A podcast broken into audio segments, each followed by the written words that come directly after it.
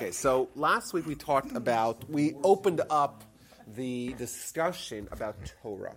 Of course, you know, if you were to distill Judaism into one word, there's a good argument to be made for the word Torah to fill that void or to you know, fill that responsibility. Because Torah, that's, that's our mission, that's our life, that's, that's our focus, that's our heritage, that's what distinguishes us from others. And we know the Torah, as we documented last week, the Torah study has been the national obsession of the Jewish people for time immemorial, right? Um, we look at history, and the one constant, well, the two constants, are anti Semitism and obsession with Torah. Uh, at any particular point in history, in any place in time, where you examine the interests, the pastimes, the ambitions, uh, you know, of, of the populace, it was about Torah. That's what it was. The most respected scholar, you know, had the leadership. He was the rabbi. He was the person who you would go to for advice. The kids would go, you send them to, to, to, to, to study Torah. Like we mentioned, Maimonides writes that the most important thing that you have to do when looking into a place to live is what kind of Jewish education will that place afford for my children. And he, he speaks about it in such terms by saying that if you have a Jewish community that doesn't have a Jewish school, you have to burn down the city, which obviously you know is very severe. A little bit.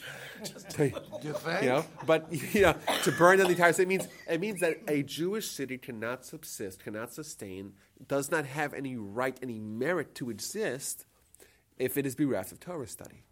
And the question that we want to examine before all is why? You know, what about Torah study makes it so important, so central, so crucial to Jewish life that we find in our morning prayers we say, the Talmud Torah Keneged Kulam. Talmud Torah is supersedes all. It's equivalent to all the mitzvahs. If you were to say what is one mitzvah that represents all mitzvahs, that is equal to all the other mitzvahs combined, we say in the Mishnah and Peah, which we read every morning, it's Torah study. You take all the wonderful mitzvahs of honoring your parents and visiting the sick and uh, uh, supporting the poor and, um, and comforting the mourners and accompanying, uh, uh, uh helping uh, the young poor brides get married. All these wonderful mitzvahs. And what's one mitzvah that's all equal to all of them? Torah study. Why? Because Torah encompasses all those other mitzvot. Okay, so we're going to break that down. So that's a very good answer. Torah include, includes all. That's one, that's one of the reasons why. I want to start from the simplest answer. Like, why do we study Torah? And the simplest answer, I think, is because it's a mitzvah. It's a mitzvah. To- one of the mitzvahs of the Torah, one of the mitzvahs of Judaism, one of the 613 is study Torah. As we know, the, the, we read it in the Shema, teach it to your children. Right? Talk about it when you're up in the morning and at night, when you're traveling, right? When you're going to sleep uh, in the evening. We know there's a mitzvah to, to have Torah study. Furthermore, we're told uh, and this is actually the eighth verse in the book of Joshua, we're told Vehidisa ba Yom to study Torah day and night.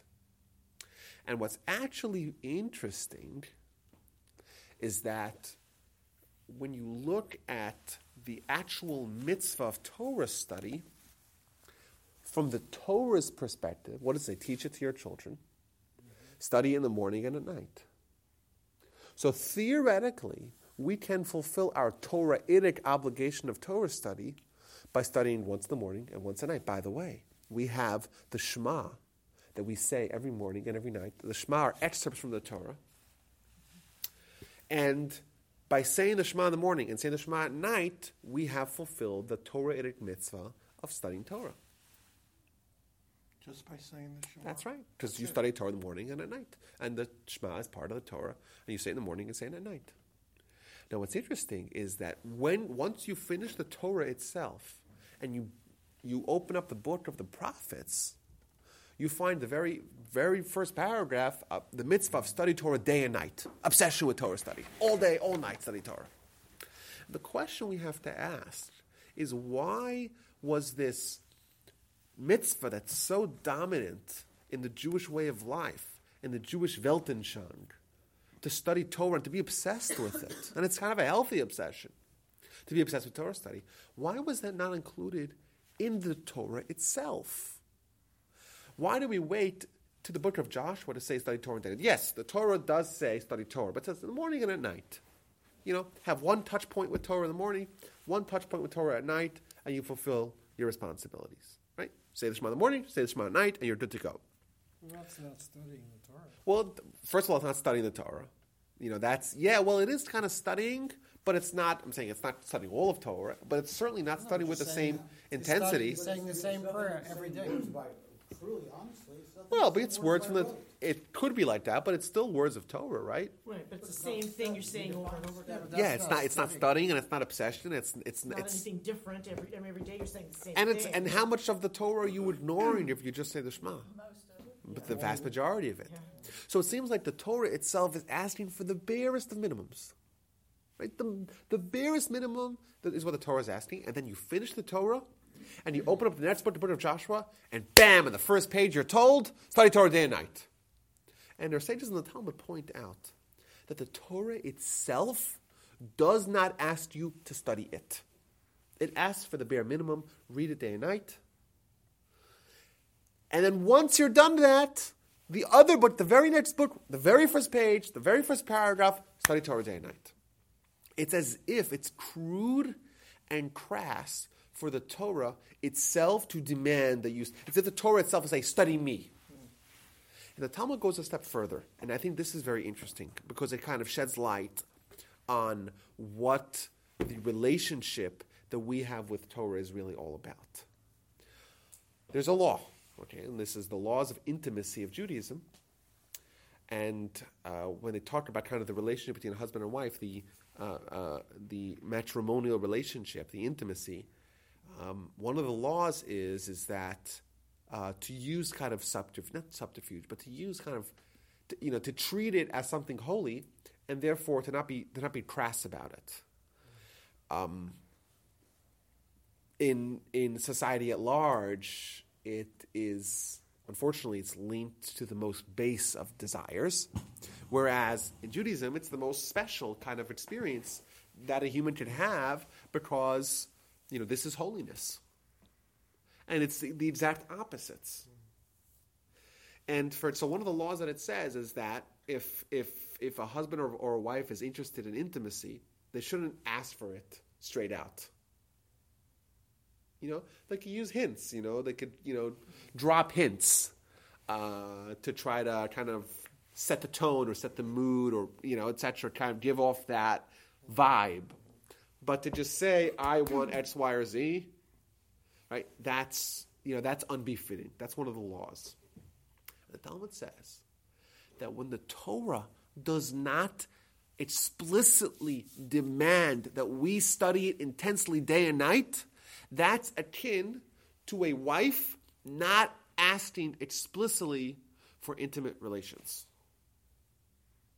And there's a connection that the relationship that we have with the Torah is similar to the relationship that a husband has with, with a wife. It's so deep, it's so intimate, it's so special. And therefore, the Torah itself could not demand explicitly study me day and night. And there's uh, other examples of that. We have, for example, the, the Talmud goes off and lambasts someone who studies Torah occasionally. You know, there's no set schedule. It's occasionally.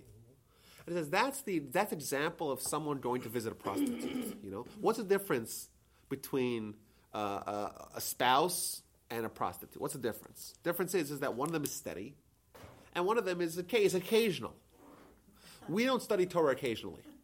We have a steady relationship with the Torah. And therefore, if someone studies Torah only occasionally, then, uh, then they are kind of mistreating the Torah. They're not treating it as a spouse would treat another spouse, right?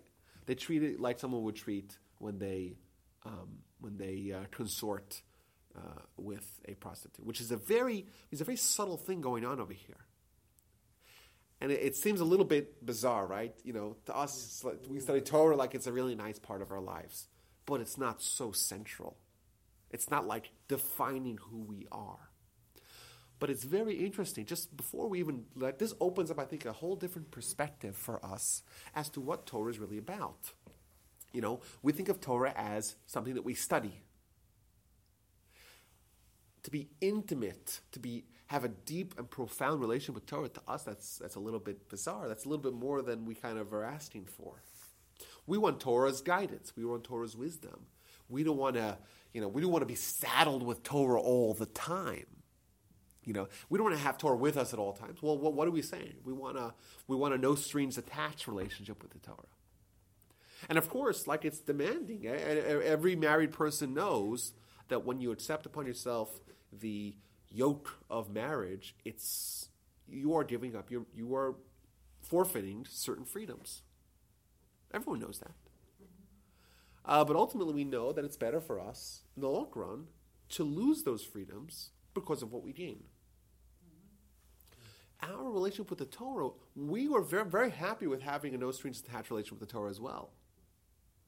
Because if we really, you know, embrace the Torah relationship on a permanent level, we're going to be forfeiting some of our freedoms as well.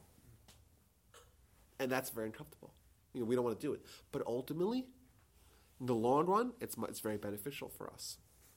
I'll give you guys another example. Go Who's ahead. the- Who's the "we" in your explanation? there? We? You say All us us. collectively? No, the Jewish people. Yeah. Where, what did you think you meant? Well, I, you know, I think basically most Talmudic and Torah scholars are not in the "we" position. They're, you're probably talking about He's us talking to the collectively. populace, the people down here. It's I'm talking to everyone. What do you mean? Everyone. Everyone. Well, everyone I think needs those to. people study Torah na- any, naturally. They just do it. They're not. At, they're not having. They're not thinking that. You know, that's. You think it's a marriage to them?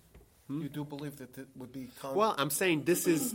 I- I think this is a this is a remarkable insight that is very surprising for everyone, for me included, for everyone in the room, and all all Jews. When you discover that, I think this heightens the kind of relationship that we're talking about. You know, I don't think we would have imagined, unless we were told so by the Torah, what is really going on when we study Torah. It doesn't seem to be very much different than when we study anything else. But we know that it's a very it's it's a very hazardous thing to say that we're comparing Torah study to the study of any other study, to biology, physics, to whatever it is, to medicine, to law. Right? This is the Almighty's Torah, and we have an opportunity to connect with it. But if we treat it like a regular textbook. textbook or something that's like any of the other wisdoms in the world, we're essentially downgrading it from being something really special and really unique to something that's very mundane. And the Torah minces no words about what it thinks about such a relationship. Um, I, I, I want to take this maybe to a little bit more of a practical level. If the relationship that we have with the Torah is like the relationship that a husband has with a spouse, so what, what's the very first marriage in the Torah? Actual marriage? No. Adam and Eve. That's right. Adam and Eve. Mm-hmm. yeah, they were married. And the Torah gives us a few very interesting statements about marriage when it talks about the first marriage. And it says it's not good for a person to be alone. Right? God says it's not for, not for a person to be alone. I'll make him a spouse. And then, and then Adam was so happy, he was so delighted. This time it's it's a bone for my bone, it's flesh for my flesh. I'll call her Chava, I'll call her she, you know. And he was so delighted, and the person should leave his father and mother and cleave to his wife and become one flesh.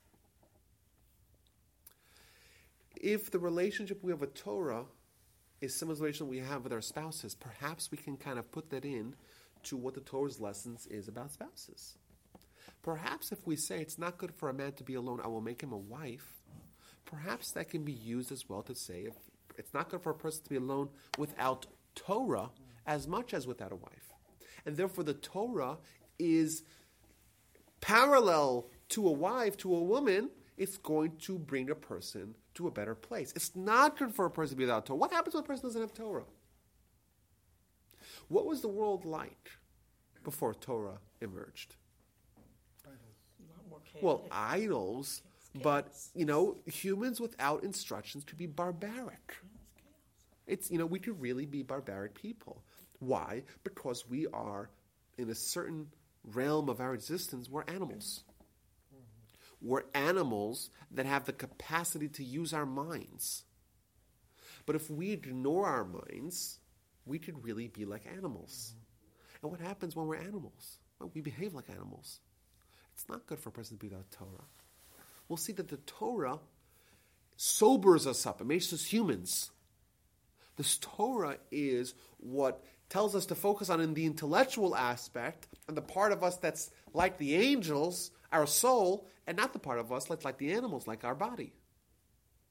It's not good for a person without Torah, because a person without Torah is very likely to slide into a life of body centric, animalistic centric. And what happens to the world like that? What happens to the world when everyone acts like animals? You know, we're the only species that can survive like that. We're the only species that demands this certain this this this cooperation.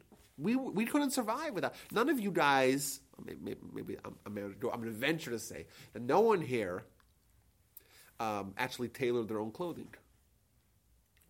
If we didn't cooperate, we'd be toast. And we're the only ones that are not self sustaining. Every animal on its own, within, within an environment, can survive. As humans, we need the masses, the critical masses. Otherwise, you know, what do you have? Imagine you have to make your own bread. Where would you start? Plus your own clothing. Well, you'd have to plant your wheat and you have to. But but but, but think about it, think about that life. As humans, we if we were animals, if we favor animalistic side, it's not good. Right? We're not designed to be like that. You know, you, you talk about the Torah because we're all Jewish, but there were plenty of Jews earlier in life that didn't study the Torah. Well, and there's plenty of non-Jews as well. and they, but- and they survive not as animals, as humans. I agree.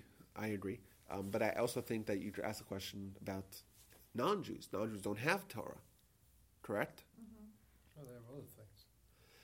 True, but I would say that a lot of Torah concepts have made their way into the world at large and has created the Tikkun Olam that we see today, where the fact that human life is valued, you know, abortion arguments aside, but human life is valued And ISIS aside. And ISIS aside. That's right. Human you know, abortion and ISIS aside. Um, I never thought I would say that sentence, right? Um, It's true, yeah. but the fact that there is this idea of all men are created equal, and no matter who you are, no matter what class or what caste of society you were born into, if you kill someone else, you are going to be put. Uh, you, you're, you're going to be, you're going to have to face the law. Like that is an idea that is brand new, and where did that come from? It came from the Torah, Mm-hmm. and it's a better world to live in. All men are created. Where's that idea from? It's from the Torah. Mm-hmm. And that's because the Torah has affected not only the Jewish people, but the whole world at large. And I think we can safely say it's not good for a person to be without Torah, just like it's not good. And by the way, what was the next sentence? How do we study Torah? A person should abandon his father and his mother and cleave to his wife and become one flesh. Think about that. If that is the way the Torah describes marriage of husband and wife, perhaps we could say that maybe this also parallels how we should relate to Torah. That a person should leave his father and mother means you should leave your beginnings, which your what are your beginnings? Your beginnings are selfishness. The way you start off life is being very selfish. When it was just you and your parents, what was it? You were screaming in the middle of the night, feed me, I'm hungry. Who does that? Do you imagine going to your neighbor's door, knocking in the middle of the night and saying, I'm hungry, can you feed me? Well, maybe. Maybe you have nicer neighbors than I do. I'm hungry enough. You could. Go to his house. No, but like, we, why, how come we don't do that? Because we're not so selfish. Imagine waking up your neighbors, pounding on the window every night, have feed me. parents. You have parents. Have them for neighbors very long. the restraining order and or a the barrel of a shotgun, right? Right. But my point is, is that that's what kids really are, and we have to abandon that. We have to cleave to the Torah and become one flesh with the Torah. We have to integrate the Torah's insights into our lives. We can't just let the Torah be an ideal, a principle, a theory, something that's really intellectual but doesn't really. Inter- we have to cleave to the Torah and become one flesh, become one with Torah. Think about that. It's possible. This is the idea of Das Torah, by the way. That it's possible for someone to integrate Torah into their lives to such a degree that when they think, it's as if the, you know you could ask them what the Torah thinks in a certain matter, because the Torah has penetrated and permeated their minds that they become one with Torah, so to speak, and therefore, what they say is influenced by Torah. So if you want to know what Torah says on a given matter, you ask someone like that. There's a whole industry out there, which I think has kind of gotten a little out of control, but there's an idea that is already sourced thousands of years ago where you would go to the Torah scholar for advice. Now, why? What about the Torah scholar makes them uh, capable and adept at giving advice? You know Torah, you don't know advice. The answer is because the Torah scholar is not just someone who knows a lot of Torah, but someone who has integrated Torah into their lives to such a degree that when you ask them, you're not really asking them. They're a proxy for asking the Torah. It's a way to kind of ask the Almighty almost. Because the Torah is the Almighty's mind. It's where the Almighty thinks about the world. I know in my life, okay, I, I don't maybe do this as often as I should, but I know there were certain instances in my life where I was faced uh, with very vexing and very thorny and challenging questions, and I had to make a decision. And I asked someone who is one of the great Torah scholars that is around, and was was so remarkable to me how he kind of knifed through the question. It's kind of like kind of like the way you would examine a question if you were a Torah scholar, which is very interesting. You know, you know, sometimes when people ask you questions, their questions have assumptions baked into them. Correct? The biggest problem with an assumption is, uh, with a question, is that oftentimes it has an assumption. When if the assumption is untrue, the question doesn't have any order. Why? I, I got the question recently. Why do religious Jews mistreat their women? Oh, whoa! What a tough question. But that has an assumption, right? Yeah, yeah, it does. It's nonsense. Of course, it's nonsense. And in fact, it's the opposite.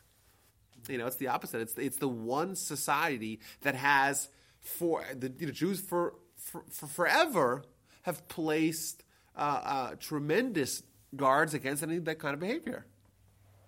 But when someone kind of reads something in the news or something like that, or gets a mistaken uh, conception about a certain issue, and they ask you such a question, and you're like, "Whoa, how do you answer such a question?" The answer is that the assumption is nonsense. If you have an assumption that's untrue, but you pass it off as being true, then the question is unanswerable, right? It's like the question that comes up in in law school when they ask people, "Did you stop hitting your wife yet? Did you what? Did you stop hitting your wife yet?" Stop You can't answer, right? And uh, you know, because when you have an assumption baked into the question, the question is not legitimate unless the assumption is legitimate. Right? So when you ask a question to a Torah scholar, they're going to quickly determine what about your question are assumptions and analyze those assumptions as to whether or not they're true or not. And sometimes our assumptions are so deeply baked that we don't even realize that they're assumptions. How do you how do you how do you actually how do you become a Torah scholar? What are the, what are the um, attributes of a Torah scholar? I mean, you know a lot of Talmud, and you know a lot. Of, are you a Torah scholar? Are you a Torah scholar? Uh, it depends what kind of metric we're using to determine that. I mean, what do you? I mean, what is your interpretation of that? So that's a good question. Um, it's kind of a hard question to answer um, If you can't- because there's different classifications, even classical classifications uh, of, of Torah scholars, right? For example, you have the idea of a Talmud Chacham. You ever heard of a Talmud Yes, Chacham? yes, yes, yes. Let me write some notes here. That's what I'm writing here. You have a Talmud Chacham. What's a Talmud Chacham? How do you define a Talmud Chacham? A Talmud Chacham, which means a a a, a, Scholar right right. A Chacham is a wise person, a, a scholarly student. Really, that's how you tr- would tra- translate it. How do you? Right, that's usually the word. A Talmud is someone who's a Torah scholar. Well, how do you define that? Yeah, that's Somebody my that question. studies Torah for X amount of years. Yeah, but you that people that study, but you have people that study man? Torah and they don't know Torah. Right. Yeah. Yeah, it just depends on the person. Yeah. yeah. So that's a good question. Um, the, so there's a, there's a, there's one way that was defined uh, back uh, in, in in the Talmudic times. It defined a, Talmud scholar as someone who could discuss most parts of the Talmud with you at any time.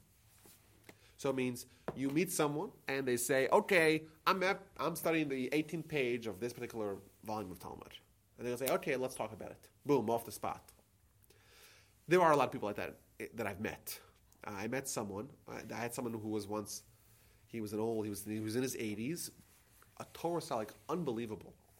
And I was studying a particular part of Talmud. And he hadn't studied that in 35 years. At the time, I was 22, so he hadn't studied. He sta he never he didn't see that 13 before I was born, which is just to think about that. And I'm talking to him, and he's quoting me verbatim, words from the Talmud, and words from Rashi, word for word.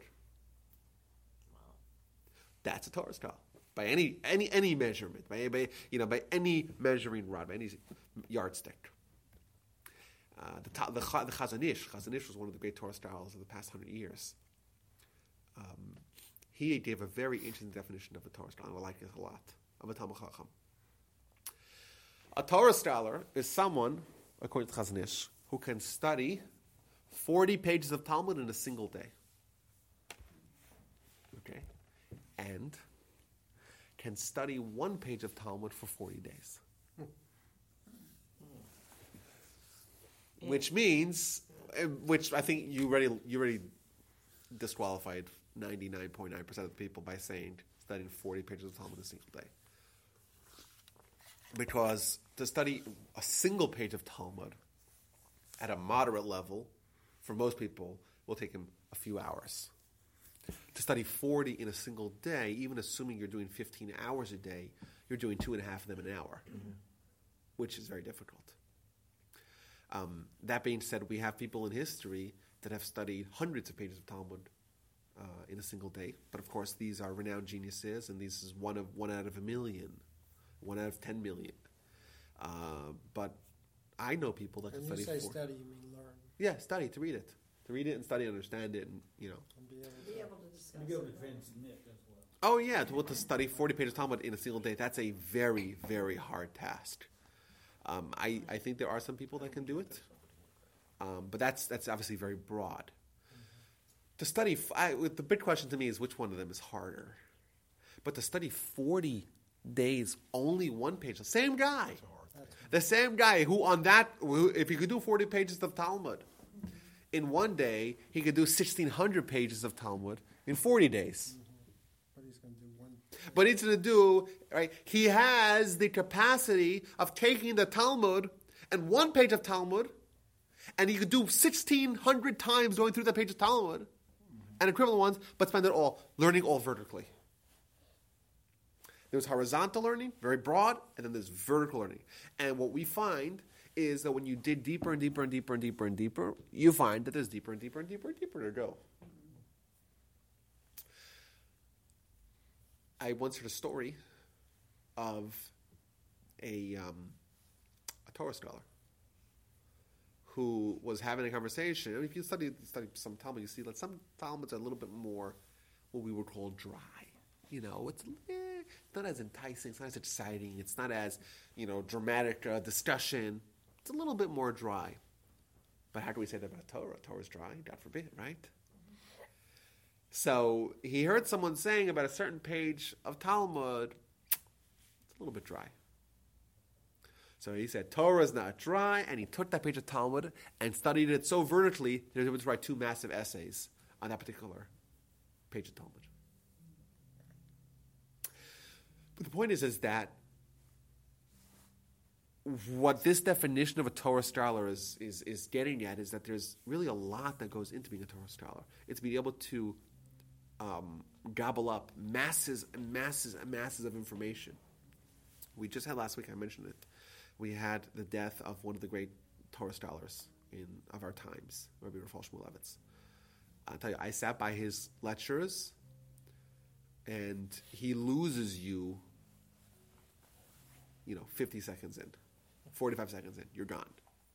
He's speaking so fast. You know, when you take a, if you take a podcast, and I encourage everyone to add my podcast on iTunes, and do this as an experiment.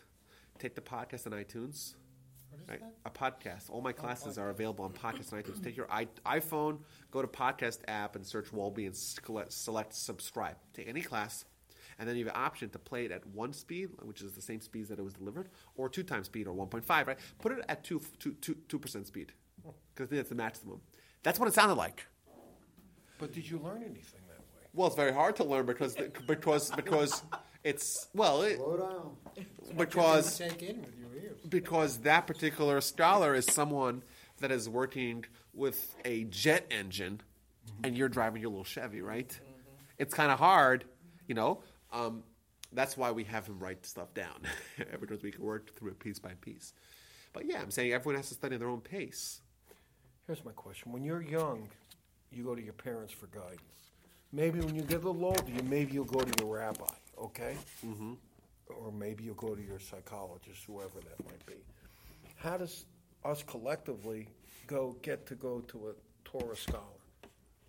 How do we know who a Torah, who's the Torah scholar? We'll never, basically, I don't think any of us have ever talked to a Torah scholar, have we? Well, I think you have to know an awful lot before you go there. That's what I'm, yeah. So how do we get there? First, you have to learn it, then you can get there. Okay. We'll never have I- I'm contact not- with a. I don't no, want no. to answer your question. We'll never Let have the rabbi contact. I don't your think us collectively will ever have contact with a tourist. yeah. Well, you may not It's be able to way have you define the Torah contact scholar. with with the greatest Torah, but Torah scholars. I'm saying there's going to be a tremendous band of Torah scholars. You have a tremendous spectrum of Torah scholars. And that you'll probably, if you go to yeshivas, where you No, might- I'm saying anywhere. It means we have. Well, Uh, rabbis have been through yeshiva. That's right. So, so someone, someone like my study. But are brother they- who studied a lot. are they, uh, Torah you know, he's a scholars, Torah scholar. He's not a Torah scholar on, you know, on kind of a Mount Rushmore scale, No. um, but he's a Torah scholar. But you study. brother. So are you. So are you. That's right. You're a Torah scholar. That's right. I'm, I'm saying I don't, I don't put myself in the same category as, as you know, but I would agree. You know, um, as weird as that sounds coming out of my mouth, but um, it's true. It's true that I spent many, many, many hours and many years of my life studying Torah, and that changes the way you think. It changes the way you analyze things. It's you're able to kind of strip away at, you know, you're able to strip away at the parts of uh, of, of your analysis that are extraneous. You know, I I love getting questions No, you do. because whenever I get questions, I get to dice up a question. Because a lot of times when you ask a question, people are like, oh, this, oh, I'm going to stump the rabbi, right? When I ask them the question, you want to know the answer. The problem is, is that you don't realize that your question has so many assumptions baked into it. And if we kind of strip them out one by one, right, we'll see that it's not, it's a non-existent question. And I like doing that because it's, it, you know, it, it's kind of Talmudic analysis that we provide, that, you know, or that we use over, um, you know, just in common day-to-day life. But I think that the lesson that I want to take uh, from this particular um, reason why we study Torah, we said it's a mitzvah to study Torah. That's the first reason why we'd study Torah. Uh, and the thing I want to take away from it is that yes, it's a mitzvah, but the Torah tells us something very interesting about this mitzvah that it is intimate and it's deep and it's profound, and that's why the Torah itself does not mention it. And this kind of changes our perspective about what, Torah really is. You know, we think of Torah as knowledge, as wisdom, as study. And you know what? If it was just that, you could put it on the same pedestal as philosophy and architecture and uh, mathematics, and that would be a gross misservice or disservice to Torah. Because yes, Torah is a wisdom, but if we relegate it to being merely a wisdom, we are disavowing God's connection to to Torah. If the Torah is what it portends to be, to be God's mind, it is much more than a mere wisdom. It's God's wisdom. And God's wisdom is not limited to any sort of narrow definition. And the relationship that we have to have is like the relationship we have with our spouses. It's very deep, it's very intimate, uh, it's very personal. It's very personal. You know, the, the, the, the, the Talmud says that there's three things that a Torah star is allowed to lie about. Lie about Yes. A Torah star is allowed to lie about.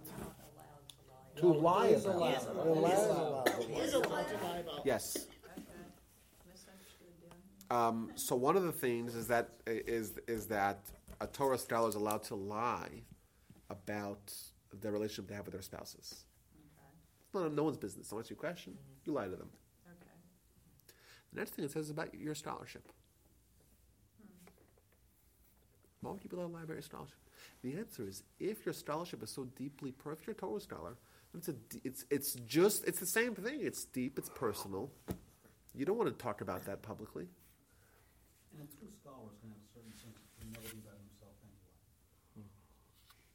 I think that's important. Yeah, but even if you have humility, you shouldn't be lying about something. You're being humble, is that wrong? Mm. Are you allowed to say? But is humility a distruth?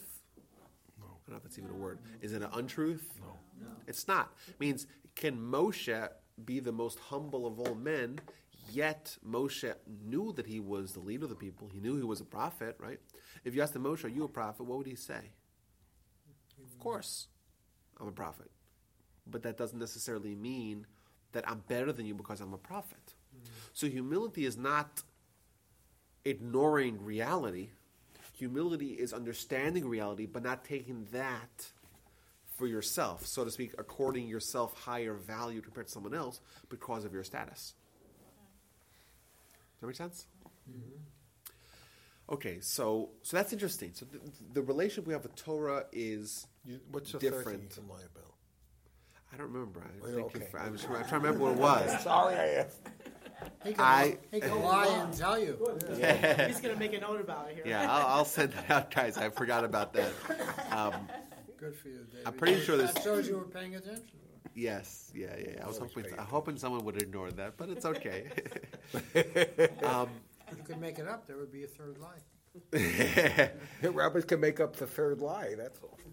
um, and To lie about the three lies. Yeah, that's it. and lastly, it's also important for us to realize we cannot be without Torah. A human without Torah could be a disaster, right?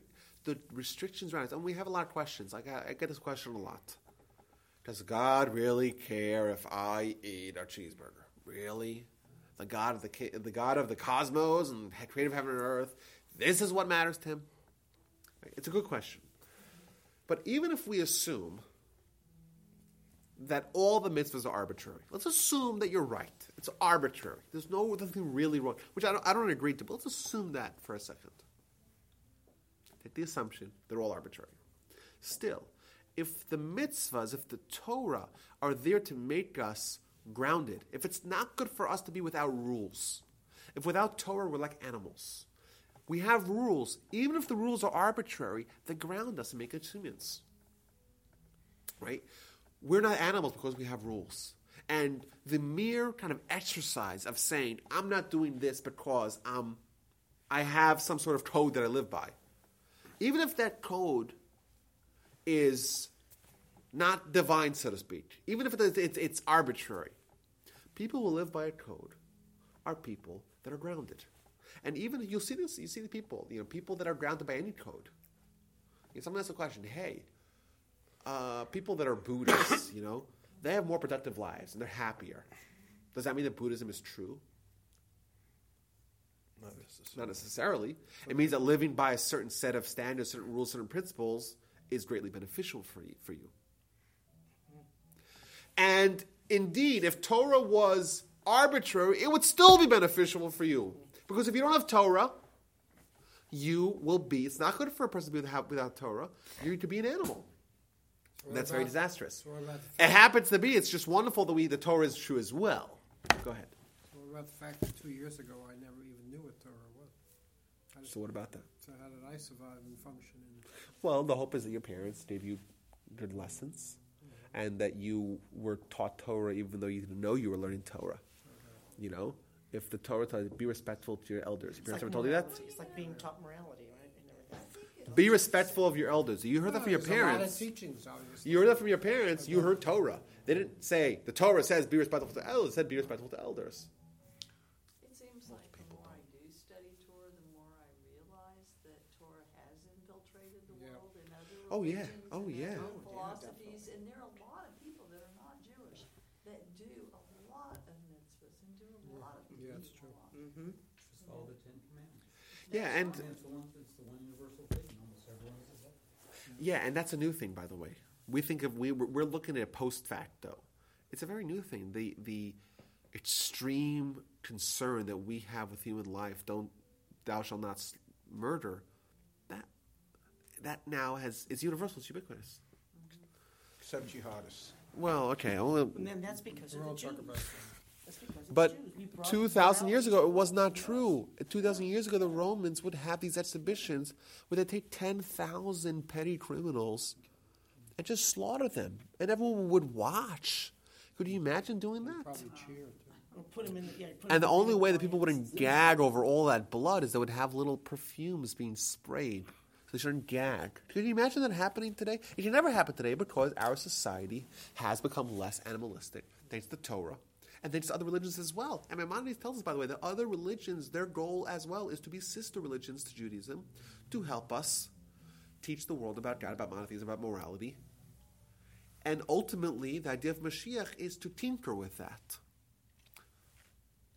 what's the what, what's the idea? The idea is is that it's very easy. It's or it's a lot easier to take someone who believes in the basic construct of monotheism and to tweak it and correct it to make it in line with what the Torah says. But to take someone who is polytheistic, right, or pagan, and to teach them about monotheism, that, that's a totally different paradigm. So the idea of Mashiach is to teach the entire world about the specific perspective about God. So um, the Muslims believe in the same God we believe in. The only problem with that is they believe that, that Muhammad was some sort of prophet and that the Quran has any value. But the idea of God that they have is in line with ours. All you got to do is amend it a little bit. Slight amendation, you're good to go. So Mashiach's job is a lot easier. That's, that's what Maimonides says. So I, I agree. The Torah has penetrated. The Torah's ideals have, not, well, not universally, right? And not perfectly, but very broadly and almost perfectly. And that's a testament to the success that mankind has had in completing Tikkun Olam to whatever degree we have. Mm-hmm. And being the light unto nations, which is exactly That's right. That's what, that's what it means. It means that we influence. That's right. Okay, so that's the first first reason why we study Torah. And I think if we just had this as a reason why we study Torah, I think it would be enough for us. You know, there's enough material mm-hmm. in this analysis as to why we study Torah to really make us understand, you know, the value that we ha- have to accord to Torah study, the importance, and why it was historically and still is today so central to Jewish living. You know, this is this is what it's a, it's a mitzvah, but it's it's a crucial mitzvah, and it's a mitzvah that affects us in every aspect of our life. I want to get a little bit more granular. granular. Okay, so it's a mitzvah, but is it just like any other mitzvah? or not. So someone mentioned pr- uh, previously that if you don't have Torah, what else won't you have? What else will you? Will you not have? You wouldn't have the grounding that we have. because That's true. wouldn't have the laws. No You wouldn't have the rest of the mitzvahs. You wouldn't have the So Torah study onto its own is very valuable because it connects you with God. It's this deep relationship, and it makes us human. But what about the rest of the mitzvahs? The Torah includes instructions for how to live as a Jew. If you don't have the rest of the mitzvahs, if you don't have the Torah, you won't have the rest of the mitzvahs either. For example, we have a uh, the Talmud in the book of Kiddushin talks about what is more important, to do mitzvahs or to study Torah. This is a very interesting question, and it, it, the resolution of the question is equally interesting. There's a whole debate amongst the scholars: what's greater, to study Torah or to do mitzvahs? And I think if we would bring this to the floor, I think there would be probably proponents on either With- side. Without the Torah, There are- yeah, no there are no mitzvahs mitzvahs. to do. You Well, wouldn't so- know what the mitzvahs were. Where does that question come from? Well, the, the question is a Can you do uh, mitzvahs without the Torah? Is that basically? No, the question was, it's, and, and is I'm saying, and it, the Talmud was deliberately brief about this question. Because all it says, that the rabbis were sitting in a room, and this question arose. What is greater, Torah study or doing mitzvahs, actions? And they were talking about it, and they agreed that actions are more important. So doing mitzvahs were more. Doing mitzvahs is more important. Comes along Rabbi Akiva, and Rabbi Akiva says studying is greater because studying brings to action, Right. And then ultimately, everyone said, okay, we agree with Rabbi Akiva, his argument is sound. The Torah agreed, right? And they all agreed to say that Torah study is greater. Now, the Talmud gives you a lot of backstory here to this insight. They're trying to give you some sort of insight. What the Talmud could have chosen to do is to say, Talmud study is greater, or Talmud means to study, right? The word Talmud itself means to study. Torah study is greater than doing mitzvahs because Torah brings you to mitzvahs. That's what it could have said. Instead, it gives you a backstory. The rabbis were studying, they had a question what's greater, Torah study, right? Talmud, or Ma'aseh, or action? And everyone said action. And then comes along Rabbi Akiva and he says Torah is greater, study Torah is greater because it brings you to action, and everyone changes their mind. So there's a lot there to unpack. But I, I think what it is hi- highlighting is the fact that when you have Torah study, you actually have everything else. So maybe on a pound for pound basis, so to speak, maybe there is an argument to be made that doing a mitzvah is transformative. When you do a mitzvah, what does it mean? It means that your body is involved in spiritual pursuits. The end goal of Judaism is to create harmony with our body and soul by making our body spiritual. And I said a, I said a very powerful statement. But the goal of Torah is our body, not our soul. Our soul does not need Torah. Our soul starts off with Torah to begin with. The problem is that we have a body that's in opposition to that. So the goal of the Torah is, about, is, the, is the body. And what addresses the body? Mitzvahs. Sorry about that. Mitzvahs address the body. Torah addresses the mind. Torah is kind of the mind is that part of the body, is a part of the soul. It's kind of closer to the soul, so much, uh, uh, so to speak. It's a little bit more forth, you know, forward thinking. It's a little bit more connected to our spiritual sense. So there's a good argument to be made, and some of the rabbis made this argument that mitzvahs are more important because mitzvahs actually affect change to our way of life much more than just studying. And the rabbis seem to agree to that. And comes over to you and says, Yes, you're right. Maybe a mitzvah is more valuable in how it changes someone. But look at the big picture. One person studies, one person does a mitzvah. The mitzvah changes in kind of the narrow sense. The mitzvah changes someone, right, more than the Torah study does. But, big picture. What happens when someone studies Torah? Torah is going to bring us to mitzvahs in a much more expansive way than mitzvahs onto their own. Now, a mitzvah brings about another mitzvah. Right? It's not like a mitzvah is a one and done. It's not like a mitzvah is a three and out, to give a football sense, right? A mitzvah does kind of beget other mitzvahs.